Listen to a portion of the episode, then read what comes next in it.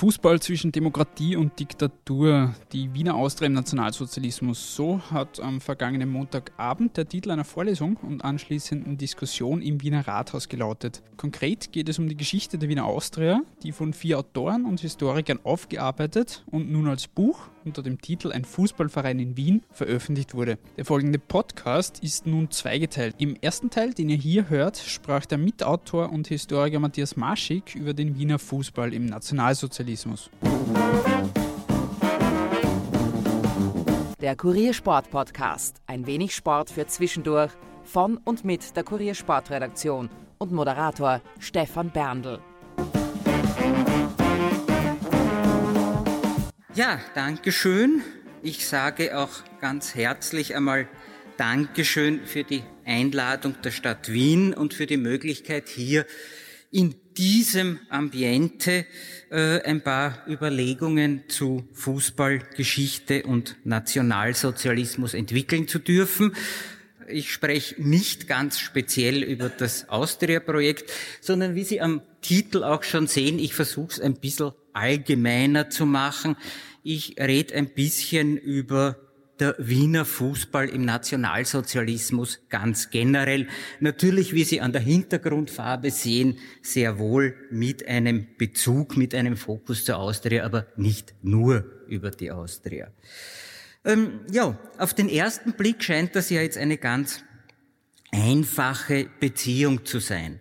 Jeder Verein, jeder Verband hat seine Vergangenheit, auf die man mehr oder weniger stolz sein darf. Die österreichische Nationalmannschaft, was wäre die ohne Wunderteam, ohne Cordoba? Was wäre die Austria ohne ihren Ruf als launische Diva? Was wäre Rapid ohne seine Geschichte als Arbeiterclub?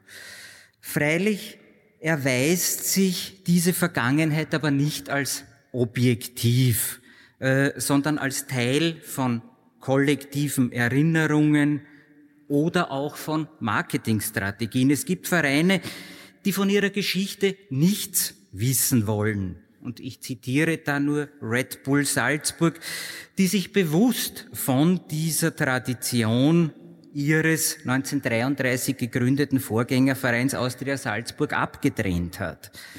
Rapid und Austria dagegen verwenden die Vergangenheit gerne als Mittel zur Imagepflege vor allem, vielleicht auch deswegen, weil sie sich seit Jahren bestenfalls, und das wissen wir ja aus leidvoller Erfahrung als Wiener Fußballanhänger, weil sie sich bestenfalls um die Rolle des Kronprinzl im österreichischen Fußball duellieren können.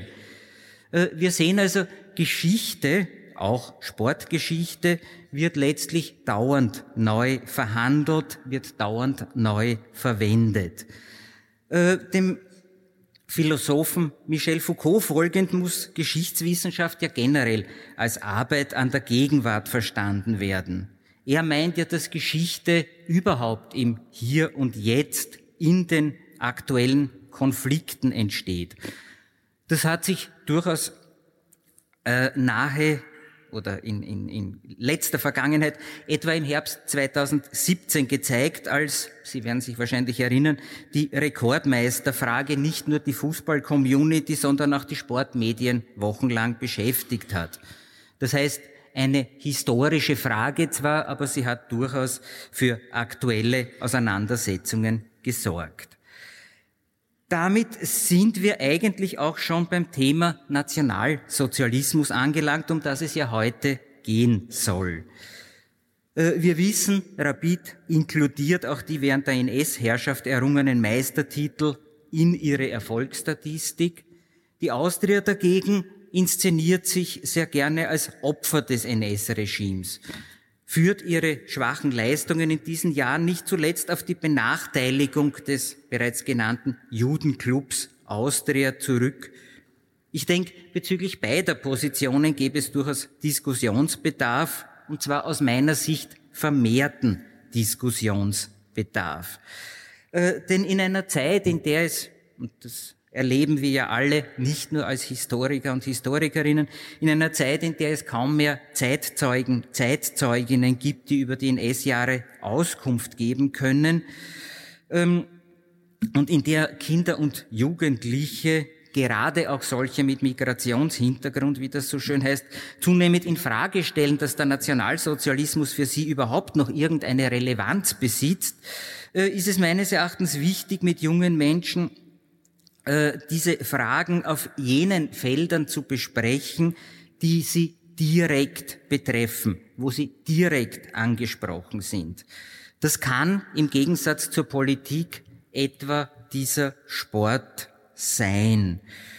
Ähm, das trifft besonders auf Fans zu, gerade dann, wenn die Wiener Fußballszene, auch das wissen wir, äh, immer wieder mit Neonazis, mit Rechtsextremismus konfrontiert ist.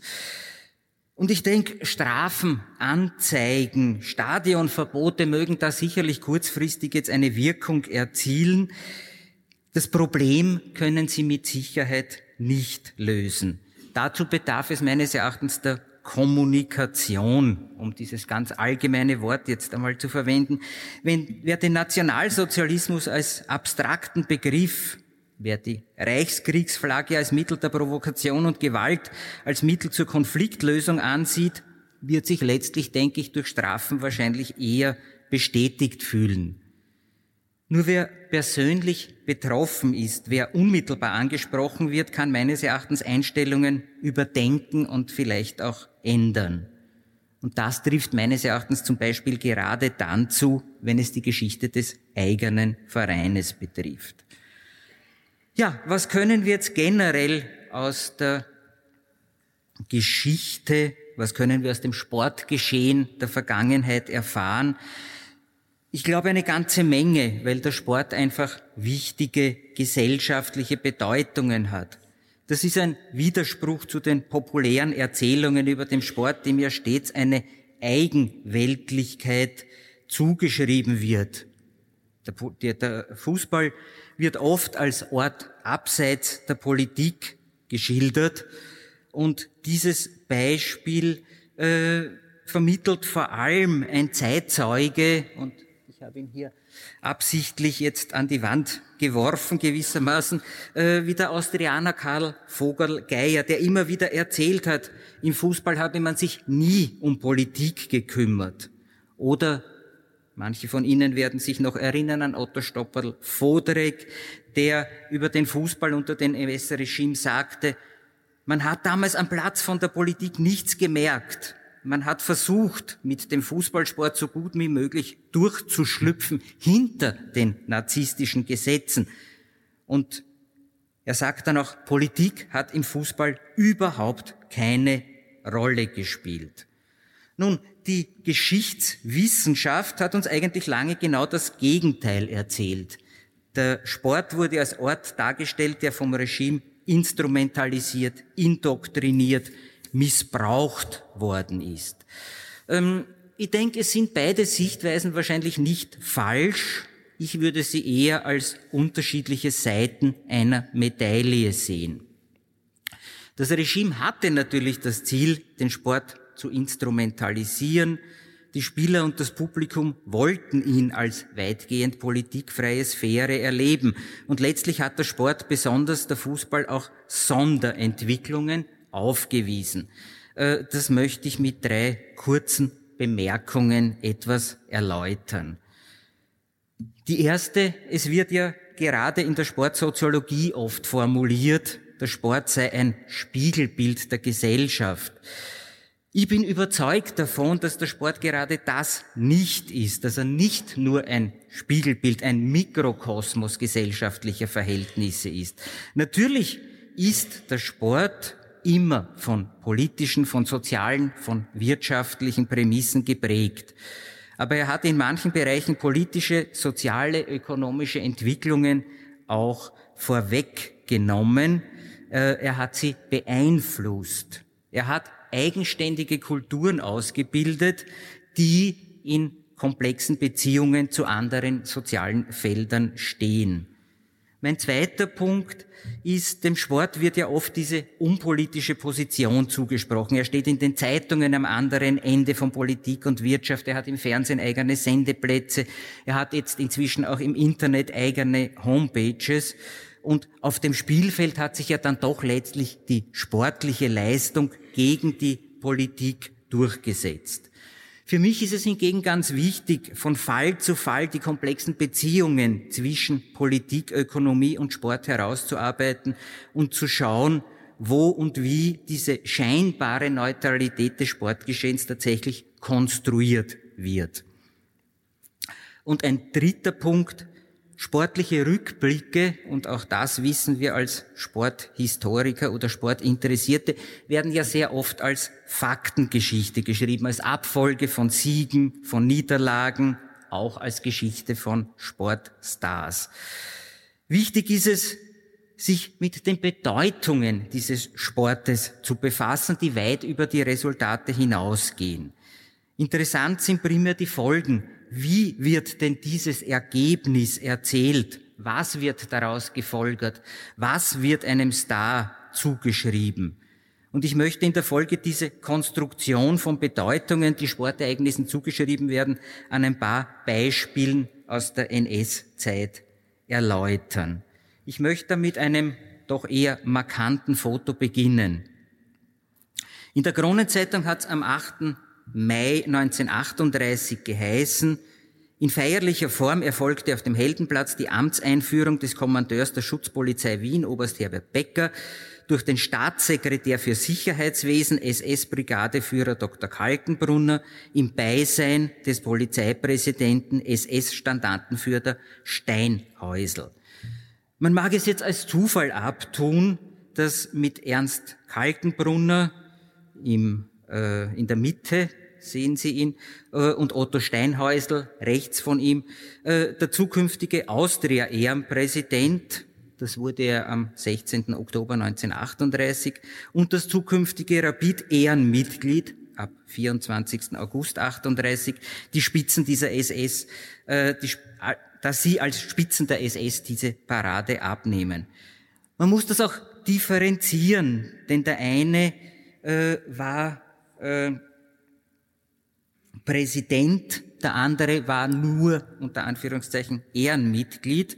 Und man muss auch differenzieren, denn Steinhäusl war durchaus 20 Jahre zuvor schon Rapid-Anhänger gewesen, während Kaltenbrunner vorher keinerlei Beziehung zur Austria, ja nicht einmal zum Fußballsport aufgewiesen hat.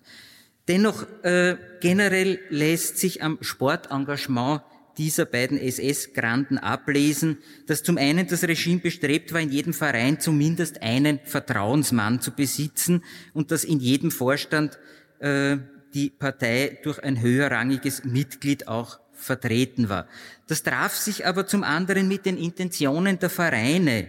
Äh, die haben in ihrem Vorstand gern einen sogenannten gestandenen Nationalsozialisten integriert, um möglicherweise den Verein vor Übergriffen zu schützen und eventuell Vorteile für sich selbst herauszuschlagen. Das heißt, man kann aus diesem Foto sowohl die enorme Bedeutung die Bedeutung des Sports im und für das NS-Regime ablesen, wie auch diese Parallelisierung von Indoktrinierung und nennen wir es Neutralisierung des Sportes. Das heißt, wollte das Regime Einfluss auf die großen Vereine haben, äh, wollten sich diese auf der anderen Seite durch ihre Schutzpatrone eben vor diesem Einfluss schützen und ihren ungestörten Betrieb sichern. Ich denke also, man könnte das als Agreement zum beiderseitigen Nutzen interpretieren. Ja, erkennen wir auf diesem Foto die Verschränkung von Sport und Politik unter durchaus gegensätzlichen Sichtweisen, sollen die nächsten Bilder demonstrieren oder illustrieren, wie sehr ein und dasselbe Ereignis durchaus unterschiedlich gesehen und auch abgebildet werden konnte. Das Anschlussspiel vom 3. April 1938, das die deutsch-österreichische Mannschaft durch zwei Tore der Austrianer Schindler und Chester mit 2 zu 0 gewann, wurde schon zeitgenössisch unterschiedlich rezipiert und abgebildet.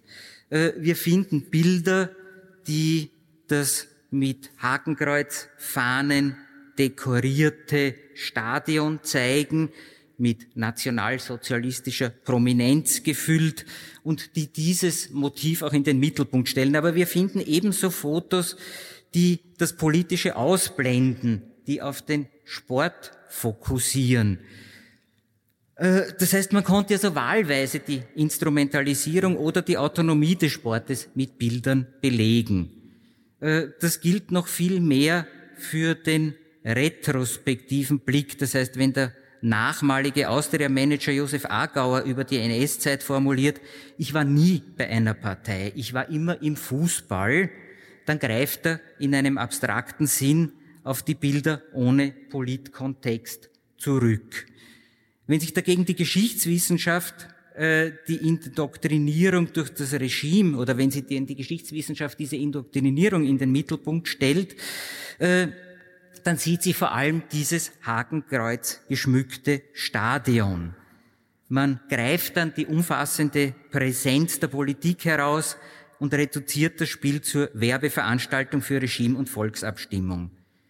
Beide Sichtweisen treffen sich meines Erachtens im Bild des widerständigen Wien, wie es eben durch die Figur oder wie es vor allem durch die Figur des Matthias Schindler charakterisiert ist.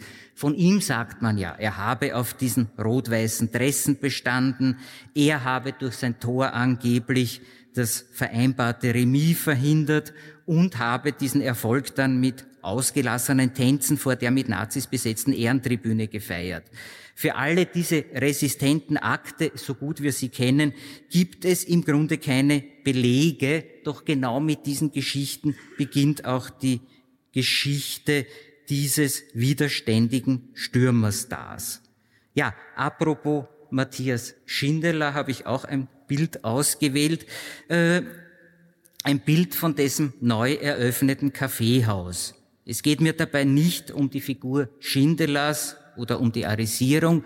Darüber wird dann Rudolf Müllner noch ein bisschen genauer erzählen. Ähm, es geht mir um diese offensichtlich gestellte Szene. Diese Szene im Kaffeehaus. Man sieht also den von männlichen Jugendlichen bewunderten Star, dazu einen Nazi in Uniform und einen dicken, lachenden, gemütlichen Wiener. Was im Bild fehlt, ist der bis zum Anschluss mit dem Kaffeehaus assoziierte Jude.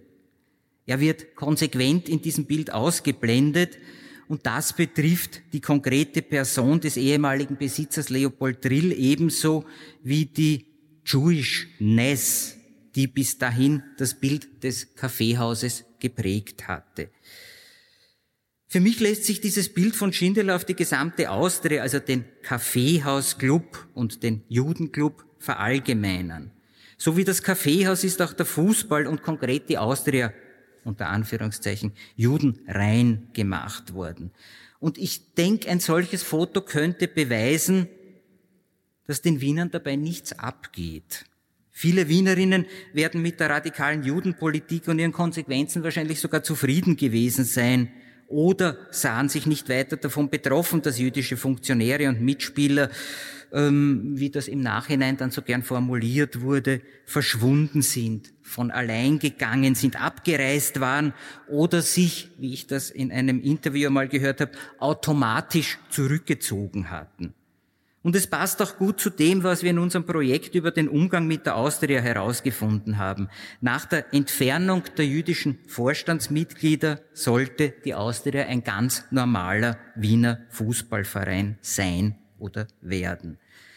Ein letztes Bild möchte ich noch zeigen, das ebenfalls diese zwei Seiten einer Medaille verdeutlicht. Es stammt aus dem April 1940 und zwar aus Dänemark, das kurz zuvor beim Deutschen Reich besetzt worden ist. Die dänische Regierung hat mit den Okkupanten äh, kollaboriert wollte eben wie das Deutsche Reich den Sport gezielt im Sinne der Verbrüderung einsetzen. Viele Dänen hingegen waren nazikritisch eingestellt. In dieser Situation wurden Austria und Admira im, im Mai 1941 zu drei Freundschaftsspielen nach Kopenhagen eingeladen. Für beide Clubs waren die Spiele eine erfreuliche Abwechslung in Kriegszeiten und auch eine Fortsetzung der bis zum März 1938 üblichen Tourneen für die Wiener Presse war es nicht mehr eine, als eine Randnotiz. Die Austria habe gegen eine Stadtauswahl in Kopenhagen 0 zu 4 verloren, sich zwei Tage später aber mit einem 1 zu 0 Sieg revanchiert. Das Spiel, schreibt die Zeitung oder schreiben die Zeitungen, habe bei den 16.000 Zuschauern großen Anklang gefunden. Kurz darauf habe die Admira dann das dänische Nationalteam mit 4 zu 1 besiegt. Aus dänischer Perspektive hingegen waren diese Spiele eine politische Demonstration des Deutschen Reiches. Äh, die Gastspiele, für die wohl nicht zufällig zwei Wiener Teams und nicht solche aus dem Altreich nominieren waren, äh, sollten vermutlich für eine pro-deutsche Stimmung sorgen. Das dänische Publikum sah sich allerdings durch das Antreten der deutschen Vereine provoziert, verstärkt noch durch den Hitlergruß, den die Vereine ja vor und nach dem Spiel äh, darbieten mussten. Schon bei den Austria-Spielen sei es zu Schlägereien zwischen den Besuchern und deutschen Soldaten gekommen. Beim Admira-Spiel sei die Sache dann überhaupt eskaliert. Die Kontroversen während des Spiels haben sich dann nach dem Schlusspfiff entladen. Die Dänen warfen mit Bierflaschen, deutsche Soldaten setzten sich mit gezogenem Bajonett zur Wehr und trotz vieler Entschuldigungen seitens dänischer Politiker zwangen die deutschen Besatzer den Justizminister, den dänischen Justizminister restlich zum Rücktritt.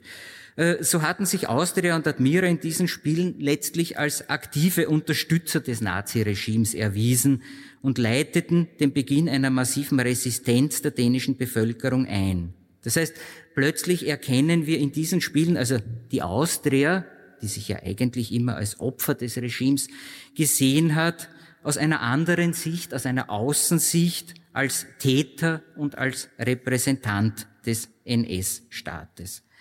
Ich denke, das macht das Feld des Sportes letztlich so interessant, dass hier wirklich das Funktionieren des NS-Staates im Detail beleuchtet werden kann, gerade auch am Beispiel der Massenkultur des Wiener Fußballs. Die Grundfrage ist ja, was passiert, wenn zwei populäre Massenphänomene aufeinandertreffen? Ähm, und ich denke, das ist durchaus provokant formuliert und auch so gemeint, äh, dass durchaus auch der Nationalsozialismus am Beginn so etwas wie ein Massenphänomen war. Und es war auch von Beginn an klar, dass sich diese beiden Phänomene nicht wirklich kompatibel zueinander verhalten, denn der Fußball hat kaum in die Zielvorgaben der nationalsozialistischen Leibesertüchtigung gepasst. Trotzdem blieb der Fußball der populärste Volkssport, obwohl er von Seiten des Regimes bestenfalls toleriert wurde. In erster Linie wohl, um die Arbeiterschaft für das Regime zu gewinnen und der männlichen Bevölkerung Wiens so etwas wie Ablenkung zu verschaffen. Im Sportbereich, und ich sage jetzt ausdrücklich Sportbereich und nicht im Fußball, im Sportbereich selbst waren ja schon die unmittelbaren Auswirkungen des Anschlusses enorm. Das heißt, Sportorganisationen wurden reorganisiert, bisherige Verbände aufgelöst, die oberste Funktionärsriege zunächst durch österreichische Nazis, bald aber durch Experten aus dem Alterreich ersetzt. Die Sportpraxis wurde vielfach den Zielen der NS-Sportpolitik unterworfen. Das heißt, es wurde zum Beispiel die vormilitärische Ausbildung forciert, eine strikte Geschlechtertrennung eingeführt.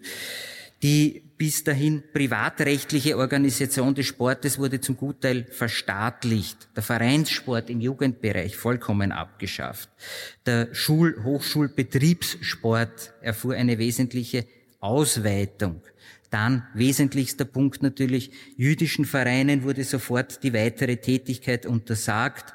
Jüdische Spieler, Sportler, Sportlerinnen durften nur mehr im Rahmen des Maccabi Wien aktiv sein.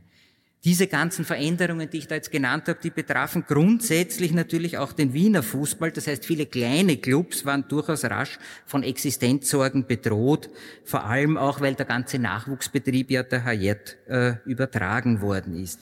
Entscheidend ist aber, dass die große Wiener Fußballkultur davon kaum tangiert worden ist. Zum einen haben die geplanten Reformen kaum gegriffen, zum anderen ließ sich diese Massenkultur vom Regime nicht verdrängen und gleichzeitig war sich auch der NS-Sport der Vorteile einer sachten Beeinflussung wohl bewusst. Wie ich gesagt habe, es konnte also durchaus die Arbeiterschaft besänftigt werden, eine Ablenkung geschaffen werden. Es konnte auch die Wiener Seele angesichts der Degradierung Wiens zur Provinzstadt beruhigt werden. Größere Einschnitte erfolgten erst im Sommer 38 mit der Abschaffung des Profibetriebes und der Aufnahme von Provinzclubs in die Gauliga. Entschuldigung, wenn ich jetzt zu Sturm Graz auch äh, Provinzclub sage. Ähm, aber auch das hat letztlich die Substanz des Wiener Fußballs nicht nachhaltig verändert. Was sich verändert hat, waren die Bedeutungen des Fußballs und ich möchte das noch kurz an drei Phasen aufzeigen. Äh, die erste Phase war jene der antipreußischen Resistenz. Das heißt, diese neue Ordnung auf den Fußballplätzen, diese nationalsozialistische Ordnung, die wurde zumindest in, in, vielen Bereichen als preußische Ordnung gesehen. Dagegen hat sich das Gros der Spieler, Funktionäre, Anhänger zur Wehr gesetzt. Das ist jetzt nicht zu verwechseln mit Akten des Widerstands gegen das NS-System. Die hat es sehr selten, es hat einige gegeben, aber sehr wenige, äh, die hat es aber sehr selten gegeben. Was sich aber dauernd in den Fußballstadien findet, ist ein Ausleben antipreußischer Ressentiments, das durchaus die Bedeutung von sozialem Protest, von zivilem Ungehorsam hatte. Diese Aufrechterhaltung des Wiener Fußballs war aber, und das ist wesentlich zu sehen, zugleich im Interesse des Regimes. Das heißt, es hat Gefühle von Normalität vermittelt, es hat Freiräume zur Kanalisierung resistenten Verhaltens geboten. Die zweite Phase möchte ich dann datieren von Sommer 41 bis ins Frühjahr 43 und die könnte man bezeichnen als Phase des kleinen Glücks. Diese Phase war geprägt von Regionalisierung, indem zum Beispiel internationale Begegnungen fast ganz eingestellt worden sind, Kämpfe gegen Altreichsteam auch selten geworden sind. Das heißt, das Fußballspiel wurde dann in dieser Zeit zu einer kurzen Zeit des Innehaltens, des Wegsehens vom belastenden Alltag, wo man froh war, wenn man einige Aktive der sogenannten Friedensmannschaft dann noch zu sehen bekommen hat. Aufrechterhaltung ist dann auch der Schlüsselbegriff für die dritte Phase, die man ab 1943, ab dem Frühjahr 43 ansetzen könnte. Ergebnisse wurden letztlich immer unwesentlicher und trotzdem wurde der Betrieb bis zum März 45 aufrechterhalten. Und kaum verändert hat sich dabei das Zusammenspiel von Vereinnahmung und Resistenz. Diese männliche Bevölkerung wollte sich des letzten Vergnügens nicht berauben lassen, das Regime wollte die letzten Freiräume nicht verschwinden lassen. Das war eine Phase der Manipulationen von Spielern mit mehreren Pässen, aber auch eine Phase zum Beispiel der bekannten Selbstverstümmelungen. Trotzdem spielten manche dieser Männer jeden Sonntag Fußball. Und man muss sich vorstellen, dass selbst zu Zeiten des Volkssturms noch immer hunderte junge Männer in Wien Fußball gespielt haben. Und ich denke, das wäre ohne Duldung durch das Regime nicht möglich gewesen.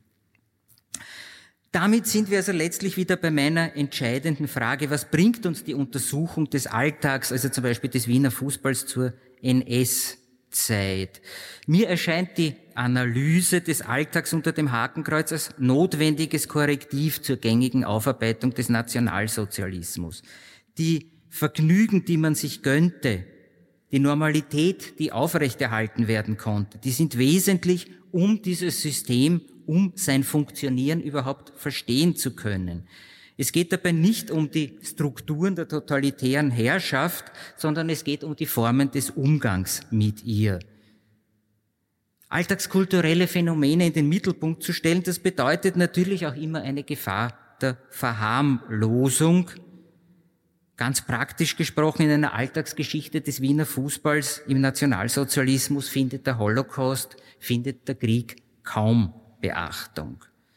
Trotzdem erscheint es mir dass die Untersuchung der alltäglichen Geschehnisse dazu beigeträgt, diese Dichotomien aufzulösen, die den Umgang mit der NS-Zeit prägen. Es wird ja bis heute sehr oft entweder von einer begeisterten Massenzustimmung oder aber vom Schweigen der Bevölkerung gesprochen.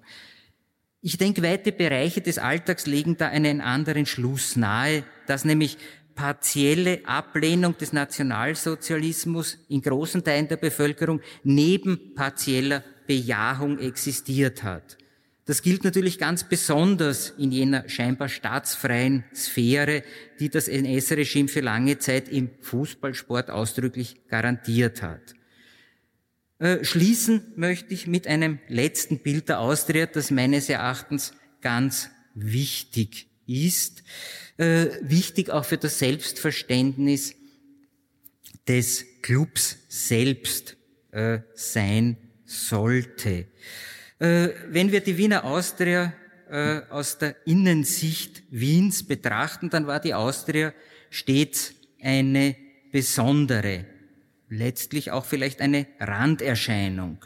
Ein bürgerlicher, ein durch und durch bürgerlicher Verein zwischen Arbeiterclubs, ein Cityclub inmitten der Vorstadtvereine, ein attraktiv spielender Verein zwischen solchen, die um jeden Ball und jeden Meter gekämpft haben.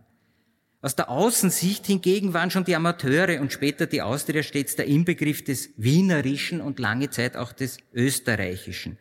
Das galt schon vor 1938 und auch wieder nach 1945. Und es galt auch, wenn man logischerweise den Begriff Österreich wegstreicht, sogar in der NS-Zeit. Das heißt, trotz sportlicher Mittelmäßigkeit blieb die Austria letztlich der legitime Vertreter der beliebten, der bewunderten Wiener Fußballschule. Die Austria ist oder war und ist eine starke und eine überaus populäre Marke.